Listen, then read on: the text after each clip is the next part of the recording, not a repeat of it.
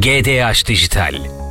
Mən İsrail prezidentinin Türkiyə səfərini çox yüksək qiymətləndirirəm. Ona görə ki, bu iki xalq arasında, iki millət arasında və iki dövlət arasında olan səmimi dostluq və qardaşlıq əlaqələrindən danışır.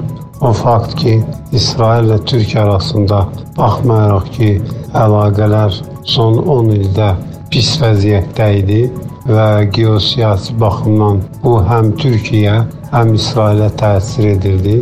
İki ölkə və iki ölkə başçısı real olaraq başa düşdü ki, bu vəziyyətdə çox çətin geosiyasi vəziyyətdə Türkiyənin İsrailə, İsrailin Türkiyəyə böyük ehtiyacı var. Və onu deyim ki, baxmayaraq ki, siyasi əlaqələr çətin idi, ağır idi 10 il ərzində, iqtisadi baxımdan əlaqələr ən yüksək səviyyədədir. Onu deyə bilərəm ki, 2021-ci ildə Türkiyə ilə İsrail arasında olan əlaqələr demək olar ki, 7-8 milyard dollardır. Bu İsrail üçün və Türkiyə üçün çox böyük bir rəqəmdir.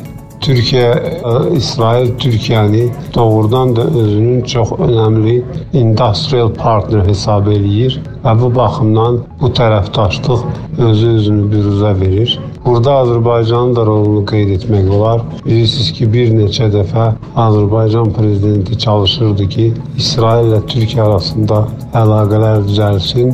Ona görə ki, Türkiyə Azərbaycanın qardaşı, İsrail isə strateji tərəfdaşdır. Ona görə bu baxımdan düşünürəm ki, bu səfərin böyük tarixi əhəmiyyəti var. Həm İsrail xalqı üçün, həm İsrail dövləti üçün, həm Türkiyə xalqı və Türkiyə dövləti üçün. Siyasətdə emosiyalar ola bilər, amma siyasəti emosiyalar yox, maraqlar diktə edir. Ona görə bu baxımdan həm cənab Erdoğanın, həm də cənab Erfud'un e, bir yere toplaşması ve Türkiye'de birinci atımı atması onu gösterir ki ülkeler, devletler ve başçılar, ülke başçıları bu seferin ne kadar önemli olduğunu gösterir. GDH Dijital